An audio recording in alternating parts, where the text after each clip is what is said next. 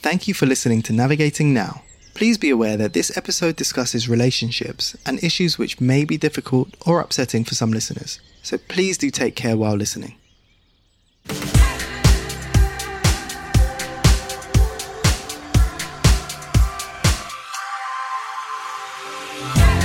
This is Navigating Now, the podcast to help find answers to the big questions we have about life. Hello again. Previously on Navigating Now, we explored the environment. Gracie, Rob, and Katrina navigated us through questions like how can we deal with climate anxiety? And how do we convince people that they should care about the environment? And we heard advice from special guests such as Chris Packham and Lillian Paul as well as advice from all across the UK. At the end of the last episode, Rob left us with an audio diary where he shared his experience of trying out some of the advice about managing climate anxiety. Let's check back in now and hear how Rob has progressed this week with his bit of advice. I've just been trying to employ a sort of very positive mindset and remember what I am doing. So I've been trying to sort of take Chris's advice about remembering those things that help you go in the right direction. So I do recycle, I don't own a car, I don't get too many new clothes. And I think it's helpful to remember these things to really help yourself out when you're feeling like you're not doing enough. It's actually been really useful to think of some of these things because everyone's doing something. And of course, there's going to be days where you feel like you could be doing more. But these days when you, you feel like that, just remember the small things and it really has helped me actually over the last few weeks to really start start thinking like that. And it's definitely something I'm going to be taking going forwards. Thanks for sharing, Rob. It's encouraging to hear that small steps can feel like they are enough when trying to contribute to such a big issue. With all the advice throughout the episode so far, I hope it's motivating you at home to take action as well. But let's shift our focus now, as, you've guessed it, we have another big topic to discuss in this episode Today, we're going to be navigating relationships. Relationships are, in essence, how we relate to the world, and navigating them isn't always easy. It's not just about our relationships with other people either. We can have relationships with things like food and money. So today, with our hosts Karolina, Lucy, and Craig, we're going to be digging into three questions about relationships and how they relate to different areas of life. Hi, I'm Karolina. I'm 19. My pronouns are she, her, and I'm currently living in Edinburgh, Scotland. Hi, my name is Lucy. My pronouns are she, her. I'm 23 years old and I'm currently living in Llanelli, South Wales. So I'm Craig. My pronouns are he, him. I'm 21 and I'm from Berkshire. So we know that there are many ways to interpret relationships. But are we given the right tools to navigate all the different kinds of relationships that we might have in life? Let's see what Lucy thinks first. I think there are a lot of tools for all the different types of relationships we might encounter, but I don't think they're always accessible. They're not necessarily given to us, so we're not necessarily educated on them firsthand. A lot of the time, we have to go out of our way to find those tools and find those sources and educate ourselves, which, with something like relationships, in whichever way you interpret it, can be quite difficult. What do you think about that, Craig? You haven't relationships with people that you might not necessarily you know, want to be with, you know, where you've got your bosses at work or people that you might you know, have to do group projects and stuff with each other, but you've then got to have a relationship, you know, a civil relationship to then be able to to work and build, um, you know, within the same team and all that sort of stuff. So I think you know, it's not always blood, it's not always who the people that you choose, but I think we're then given so many different relationships in everyday life to then be able to to deal with and whatnot. But um, Karolina, what are your thoughts? I think we learn about how to navigate a relationship from our parents or from what we see, how we see others interact with each other. So the way we navigate our relationships depends on each person and it's different to each person. Time for our first question. Question one How do you know when a friendship is no longer good for you? And what are the options if you decide that it's not the right thing to still be friends? This is quite a tricky question. How about we get stuck in with the advice? First up, we have a special guest TV presenter and broadcaster Anna Richardson. Hello, I'm Anna Richardson, and I am a TV presenter and a broadcaster. So, I very much believe in that old phrase when it comes to friendships about friends are there for a season, a reason, or a lifetime. And just think about that for a second. So, if friends are there for a season, it might be that Perhaps you've gone on holiday and you've met an amazing bunch of people. You've had the best time for the two weeks that you're away, but then you just slowly drift away from those people once you get back home. So that's that's the season side of friends. Then you've got friends are there for a reason. So maybe it's that you've known somebody since you were a kid and you've confided in each other, you've grown up together, you've got all of that shared experience behind you. And then, of course, you've got the friends who are there for a lifetime. And those are the people that maybe you've met through work or school or through where you've grown up, but they've always been through those difficult bumps in life with you, and they become the mates for life. And the key here is just to accept the fact that some friends aren't always going to be on your life's journey, and that's okay. You'll know who the ones are that will be there for your life. But it's okay to also shed some on the way because they're just not meant to be with you all of the time. So just remember that phrase. They're there for a season, a reason, or a lifetime. Well, that's an excellent piece of advice there. Lucy, what are your thoughts and the key points on that? It really stands out to me how she was able to condense it down into a season, a reason, or a lifetime. I've never thought of it like that before. And it makes it so much easier to accept those friendships ending. Um, you know, it wasn't a waste, it was a lesson. And I think there's something quite lovely about that because, you know, in order to enjoy the life you have, you can't hate the experiences that have shaped you. And I think moving on from friendships and seeing them as a lesson or a reason is a really good way to um, establish that feeling within yourself. What about you, Karolina? What's your thoughts on all of that? Yes, I agree. I think the fact that not all friends are lifetime friends and some of them are the season or reason, uh, I think that's a good point to realize and to establish that maybe, and that will make it easier to know uh, when you're having when you have a friendship. I completely agree, and I think that I, am I'm big on fate and everything happening for a reason. Really, in that sense, where you know, people that are there just for you know a, a season or a reason I think it's also knowing that that's okay. You know, not getting caught up on losing out on that friendship or relationship um, and being able to move forward. A season, a reason, or a lifetime. Thanks for this easy to remember advice, Anna. That's another one for my notebook. We've also received a voice note in response to this question on friendship from Emily, a member of our podcast group. Hi, my name is Emily. I'm 20 years old and I'm from Bristol. So, my advice to this question is Sometimes it is obvious when a friend is no longer serving you. This may be when a friendship is consistently one sided, you aren't being treated with respect, or they have betrayed your trust.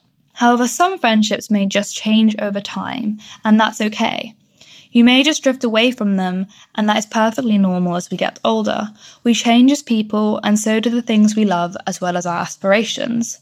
Making sure to question when you start to feel uncomfortable or are perhaps withholding information or lack communication with this person, these can be initial signs that the friendship is perhaps unhealthy or needs some work. No friendship is perfect, but there are some things a friend should do, and that is respect your boundaries and you should respect theirs. Communication is always really important. So if you're starting to feel uncomfortable or feeling like you're not being listened to, do communicate this. And if your friend then responds, that means that they should still have a place in your life. I think it's very interesting in terms of saying about how friendships can be one-sided and i think it's it can be quite difficult to recognize that in certain situations where you know you might be the only person that is reaching out so I, think it takes a, a certain level of, of time and you know, repetition to be able to see that and understand that uh, and be able to recognize and call people out on it. You know, I understand it's difficult to do, you know, if, especially if it is a closer friend, but it might then serve you better in the long term if you then tackle that friendship right there and then.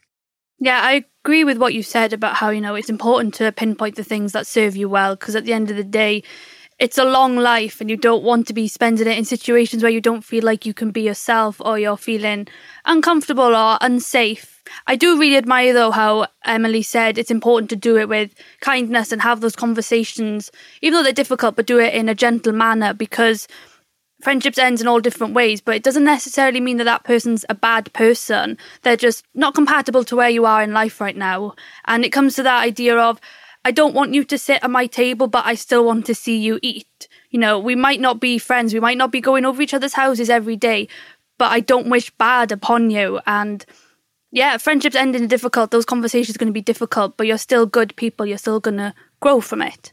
Yes, I agree with both of you. I think I liked how Emily said that no friendship is perfect and that it's important that we respect each other's boundaries. The communication is the key, and if we see that the communication is breaking, then we can consider if this friendship is still good or if it's not longer good enough for us. Friendships can sometimes get complicated, can't they? Checking in with our feelings sounds like a great start. It's often said that we get to choose our friends, but not our family. And our next question is all about family. So, question two What are the ways you can build healthy boundaries and relationships with your family? Emma from our podcast group has sent in a voice note in response to this question. My name's Emma. I'm from Surrey and I'm 24 years old. I feel that the one main thing is just being open with your family, telling them how you feel, what your thoughts are, what you're what you're feeling, and because at the end of the day, nothing will change unless you make a change to tell people how you feel. Because I suppose that brings them into the picture of what things are like for you. I agree with what she says about how unless you make a point of telling people about the change that they need to make to, you know, be in line with your boundaries, they're not going to know. And that's not their fault when they might accidentally cross that boundary. For example, everyone in my family knows I don't watch the news. The news makes me feel really anxious and really scared and like I can't do anything to help. So if I'm over my sister's house and the news comes on, she turns it off. And I don't need to explain how I'm feeling. It's because I've told her I don't like watching the news. So she knows to respect that boundary. She changes the channel. And it's so simple and it's such a weight lifted off your shoulder. Yeah, I think that some people then think that by opening up to your family about things that you are then going through, uh, you might feel as a burden. But in fact, by sharing that load, you're actually then releasing weight off of your own shoulders to then be able to develop in, in the long term. But Karolina, what are your thoughts? Yeah, I agree with both of you. I think for me, I'm pretty open with my family, and now living abroad, my family knows my boundaries, so it's easier to communicate, especially if it's online. I think what's good as well about talking to your family is you allow them to tell you about boundaries they want want to put in place because you know it's not all about us at the end of the day and it's nice to open up that conversation allow space for other people to say while we're on this topic of conversation i'd actually like to stop this or start doing that and you know, conversations can just grow from there. Well, yeah, and it's having that confidence to do so in those environments where you then feel empowered to be able to have those conversations. Really, is a, a level we can then get to, and hopefully ones that more people can feel comfortable within. Everybody's family setup is different. While communicating boundaries could be key to harmonious relationships, what about if you're finding yourself navigating a situation where you're responsible for managing the emotions of multiple people? Anna Richardson's back with some advice on how to maintain healthy boundaries when there are multiple people involved. If you find yourself getting caught up in difficult situations or dramas with members of your family or maybe your friendship groups, I want you to think about this. Picture in your head a triangle. And with the point at the top, I want you to put the word victim. And the bottom left point of the triangle, I want you to put perpetrator and the bottom right of the triangle, put the word rescuer. And then draw an arrow going all the way round that triangle and just think about the different role that you might take within any different dynamic within your family or your friendship group. Because rest assured, there will be situations where you become the victim and then you blame somebody else who's the perpetrator and then somebody else comes into that drama and they're the rescuer. And by the way, those roles can interchange, but the way to manage those relationships is to exit out of the drama triangle. So, first of all, just think about the role that you play and how you can exit that drama triangle. Yeah, there was a lot of stuff to dissect in that. Um, gosh, I think a big part of growing up, especially into adolescence, you know, as you're starting to navigate your own independent life, is realizing that you're not always right. And sometimes you have done things wrong and you have done things that might hurt other people, whether you intended to or not. The outcome was someone got hurt and you don't get to decide that they didn't. So visualizing this as sort of a drama triangle and understanding your role within that can change it doesn't excuse your behavior, but it helps you understand and understand that there is a way out. I really like that she's put a positive side in it, you know, not blaming yourself and not blaming other people, but instead finding a way to put an end to the tension and the negative sides of these relationships. Yes, I like how she talked about establishing a role in the friendship and how the role can change depending on who comes into that friendship, who comes to be the savior. So I really like this kind of point of view. So not only the boundaries, but establishing the role and looking what's your role in that friendship. Yeah, I think it's quite interesting to then think, you know, you may not even know your exact role in that triangle necessarily. People might think that you're one role and you're in fact another. So, you know, it, it's trying to then maybe see that situation from a different pair of eyes, try and remove yourself from that situation, at least initially, to see exactly the role that you have within that.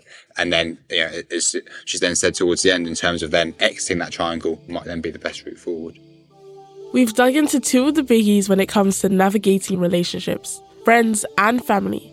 And I think we've uncovered some really useful stuff. Now, on to our third and final question on navigating relationships. We've covered friends and we've covered family, but what about romantic relationships? These can be really lovely, but also very complicated too. So, this is what our next question is about. Does experiencing teenage love affect your love life in the long term? The first bit of advice in response to this question is from podcaster and author Kate Ferdinand. I personally think that all relationships you have as a young person affect how you have relationships when you grow older. So, whether that be with your siblings, your parents, a partner, a boyfriend, or a girlfriend, they all affect how we learn to treat each other and love each other. So, they have a huge impact. And, you know, we all want to pick carefully and pick the perfect person, but sometimes it's not reality. So, just around those times, if you end up, you know, not in the best relationship or with a broken heart, just know that it's not your reality forever. And we have to go through these experiences, and these experiences shape us. And we learn so much from every relationship. So, whether it's a good thing or a bad thing, there's always something positive that comes from it, whether that's learning about yourself or learning about what you need or what you want from someone moving forward.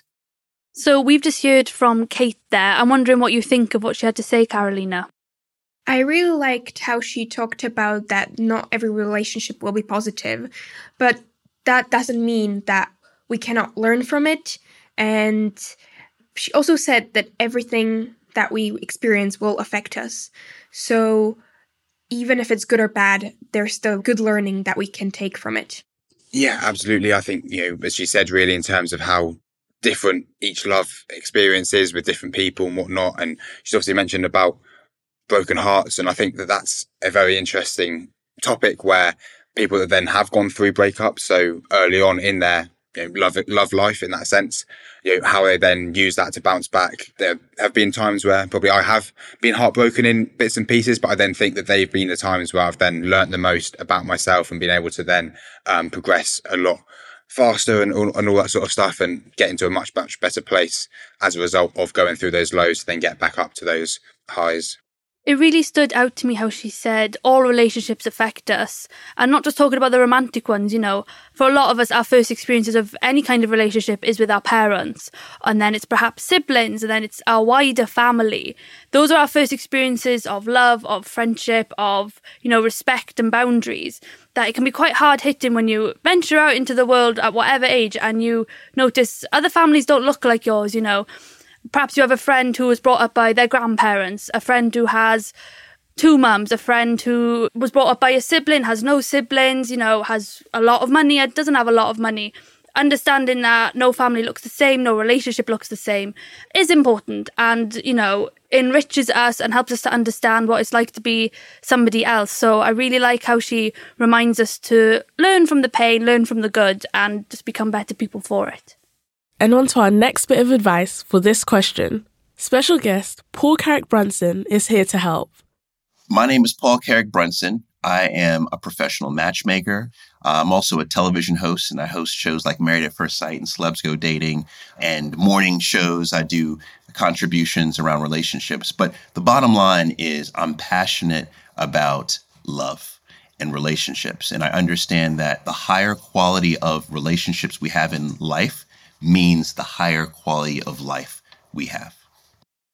Having love as a teenager absolutely impacts your life, right? And this is very important to know, and most people don't know this. And here's the reason why is because there's healthy love and then there's toxic love. And when you have toxic love, an unhealthy love, what it does is it teaches you to then recognize love in a unhealthy and toxic way. So this is the reason why when you are a teenager, it's important to have healthy love. And if you don't feel like the love is healthy, it's important to end it immediately because you are being taught by that love. So remember, you always want to search for healthy love. And when it's not healthy, kick them to the curb. I think what Paul had to say there was spot on. Um, understanding what toxic love can look like. I also found it interesting how he had the phrase of having love, not focusing on being in love or having someone in love with you, but just being surrounded with love in whatever form and how that can be shown in different ways. Um, Karolina, what do you have to say on that?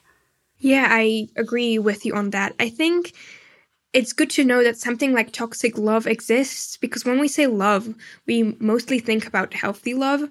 So it's good to know that toxic love exists, and if it's there, we should get out of that relationship and look for a healthy one.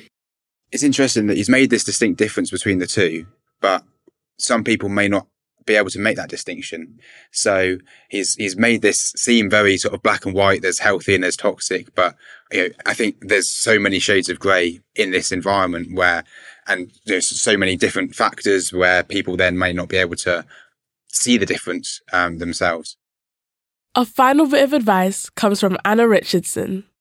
Without question, in my opinion, the way you experience teenage love affects your love life in the long term and will colour how you go on to view relationships as you grow up, which is why I guess, in my opinion, it's so important that you choose well when you're young, the person that you choose to share those very, very special, intimate moments with, because do you know what? It counts and it will go on to colour who you are as you grow up. Choose carefully.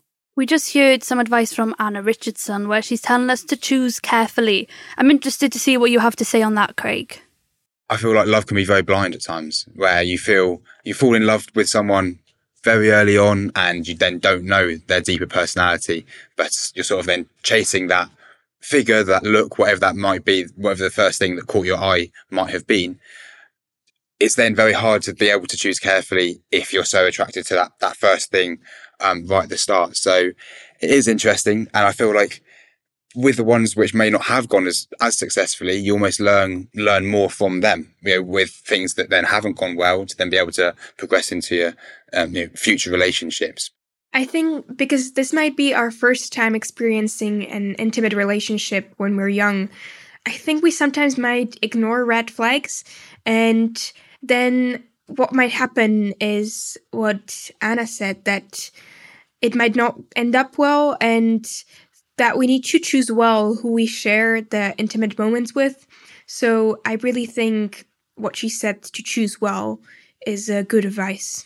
I think it can be hard to know when you're choosing well, especially if you're, you know, experiencing love at a, you know, younger age, perhaps in your teenage years or at university, because you probably think you are choosing well. You probably think you've met someone really nice, and for a while they are really nice. And then, you know, when that relationship ends, it can be quite hard to take a step back and have to you know, understand those horrible feelings and reassess where things went wrong. But when you get in touch with those feelings and understand, you know, perhaps you changed your, you know, ambitions weren't in line with this person and actually it's better that you're not with them anymore. It's empowering, it's fulfilling, and eventually you realize, you know, that whole concept of looking for your other half is nonsense because you're not half, you're whole on your own, and anybody else who comes into your life is an addition to that. You don't need to search for someone to fulfill those voids because they're not voids. You know, you're enough on your own. You don't need anybody else to influence you that way. Exactly, really. I feel like if you're not 100 in yourself, you know, you shouldn't be then relying on somebody else if you're at 40 say let's say to then top up that other 60 yeah i think like you've got to sort of work on yourself and be as you say comfortable in yourself and 100 in your own environment in your own space and then be able to search for love rather than looking for that love to then as you say complement you and, and fulfill you Trying out some of this advice might not be easy right away, and it's pretty personal. So let's do something different. How about we choose a piece of advice to keep in mind for the future. It's a bit like building our own toolkit for navigating relationships. Karolina, why don't you start? Yeah, so one piece of advice I really liked is the first one the season, reason, and lifetime, and realizing that it's okay that not all our friendships are a lifetime. So I think this is the one I'll be taking as advice and incorporating it in my life. What do you think, Lucy? Which advice will you take into your own life? Definitely for me, it's uh, what Paul just said about searching for healthy love because through films and books and, you know, just people in the media, the way we see love is often someone getting swept off their feet, someone living such a fast paced, exciting, you know, romantic lifestyle. In reality, that's not what it is. And that sort of thing will become boring eventually. What you really need is healthy love, someone who cares for you, someone who respects you and wants the best for you. And, you know, from that, you're going to have the best experience of love imaginable, you know, and everything that comes on top of that is just going to be quite wonderful, I think.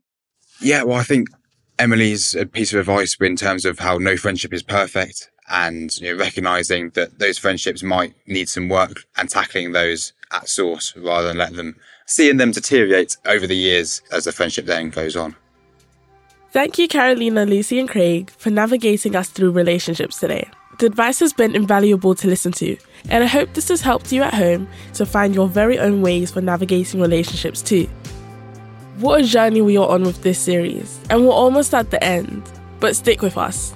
Next week is our final episode, and we'll be catching up with Julia, Annika, and James, our hosts from the very first episode of the series. They'll be listening to each other's audio diaries and sharing their experiences with the advice they tried out. And that's not all. We'll also be reflecting on how we found making this podcast, including being behind the scenes. Did our efforts to push ourselves, ask big questions, seek advice, and try it in our own lives actually work? You'll find out all our thoughts on next week's episode of Navigating Now. You don't want to miss it. Bye, Bye for, now. now. Navigating Now is a Mags Creative production brought to you by the Duke of Edinburgh's Award with generous support from the Gosling Foundation and RSM. The original theme music is by Capt, a young person from our podcast group. And a huge thank you goes out to our podcast group, made up of 31 recent and current Duke of Edinburgh's Award participants. I've been your host, Elsie, and we've been Navigating Now.